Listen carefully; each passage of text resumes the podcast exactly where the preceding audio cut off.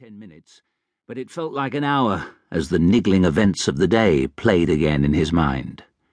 One carter grievously assaulting another over the right of way on Briggate, a drunk tumbling into the River Aire and drowning at Dyer's Garth, money and meat stolen from a butcher in the shambles while his back was turned, and a robbery turned bloody on the Upper Headrow, both thief and victim close to death. Then there was a slippery cut purse with three victims so far. Plenty of work for today and tomorrow, and for all the days to come. It had been that way from the time, years before, when he'd started as one of the constable's men and worked his way up to deputy and finally constable. There was never any shortage of work for the morrow. The poor would always hurt the poor then die themselves as they performed the hangman's dance.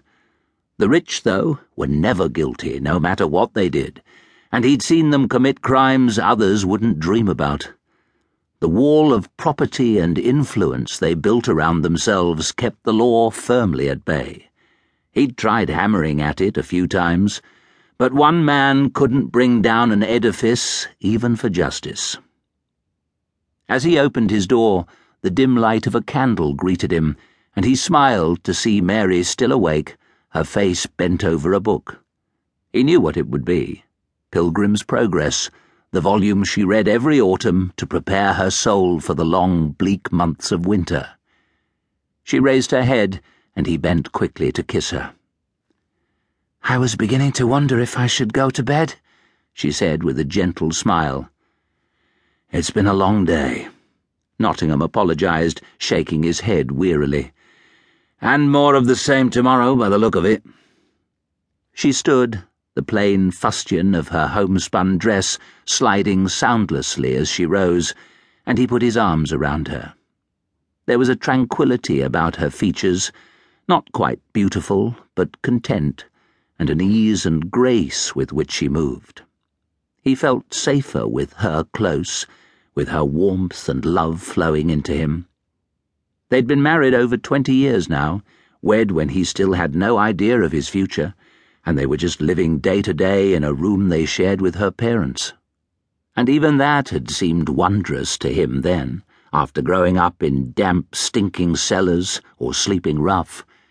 He'd known what it was like to be poor in Leeds leading gangs of children to scavenge for rotten vegetables at the market so they could eat, cutting purses, doing anything he had to in order to survive until the next morning.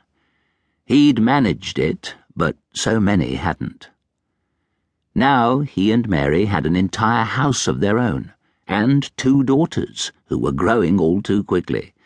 There was food on the table and coal on the hearth, as long as they weren't greedy. And he had Mary. He was grateful to her for giving him her love, and in turn he loved her. The fire had died, but there was still a vestige of its warmth in the room.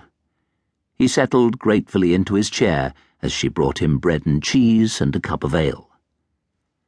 How are the girls? he asked as he began to eat, realizing how hungry he was. When had he eaten last? Had it been something in the middle of the day? Rose's man called for her again this evening, Mary answered, beaming with pleasure. Now almost nineteen, Rose was ready for marriage. I like him, Richard. I think he'd do well by her. We'll see, he answered non-committally, although he knew the pair were a good match. He's scared of you, she informed him with a laugh. Good. He gave her a sly smile and a wink. That way he'll not be taking advantage of her. And what about Emily? What did the Queen Bee do today? The usual.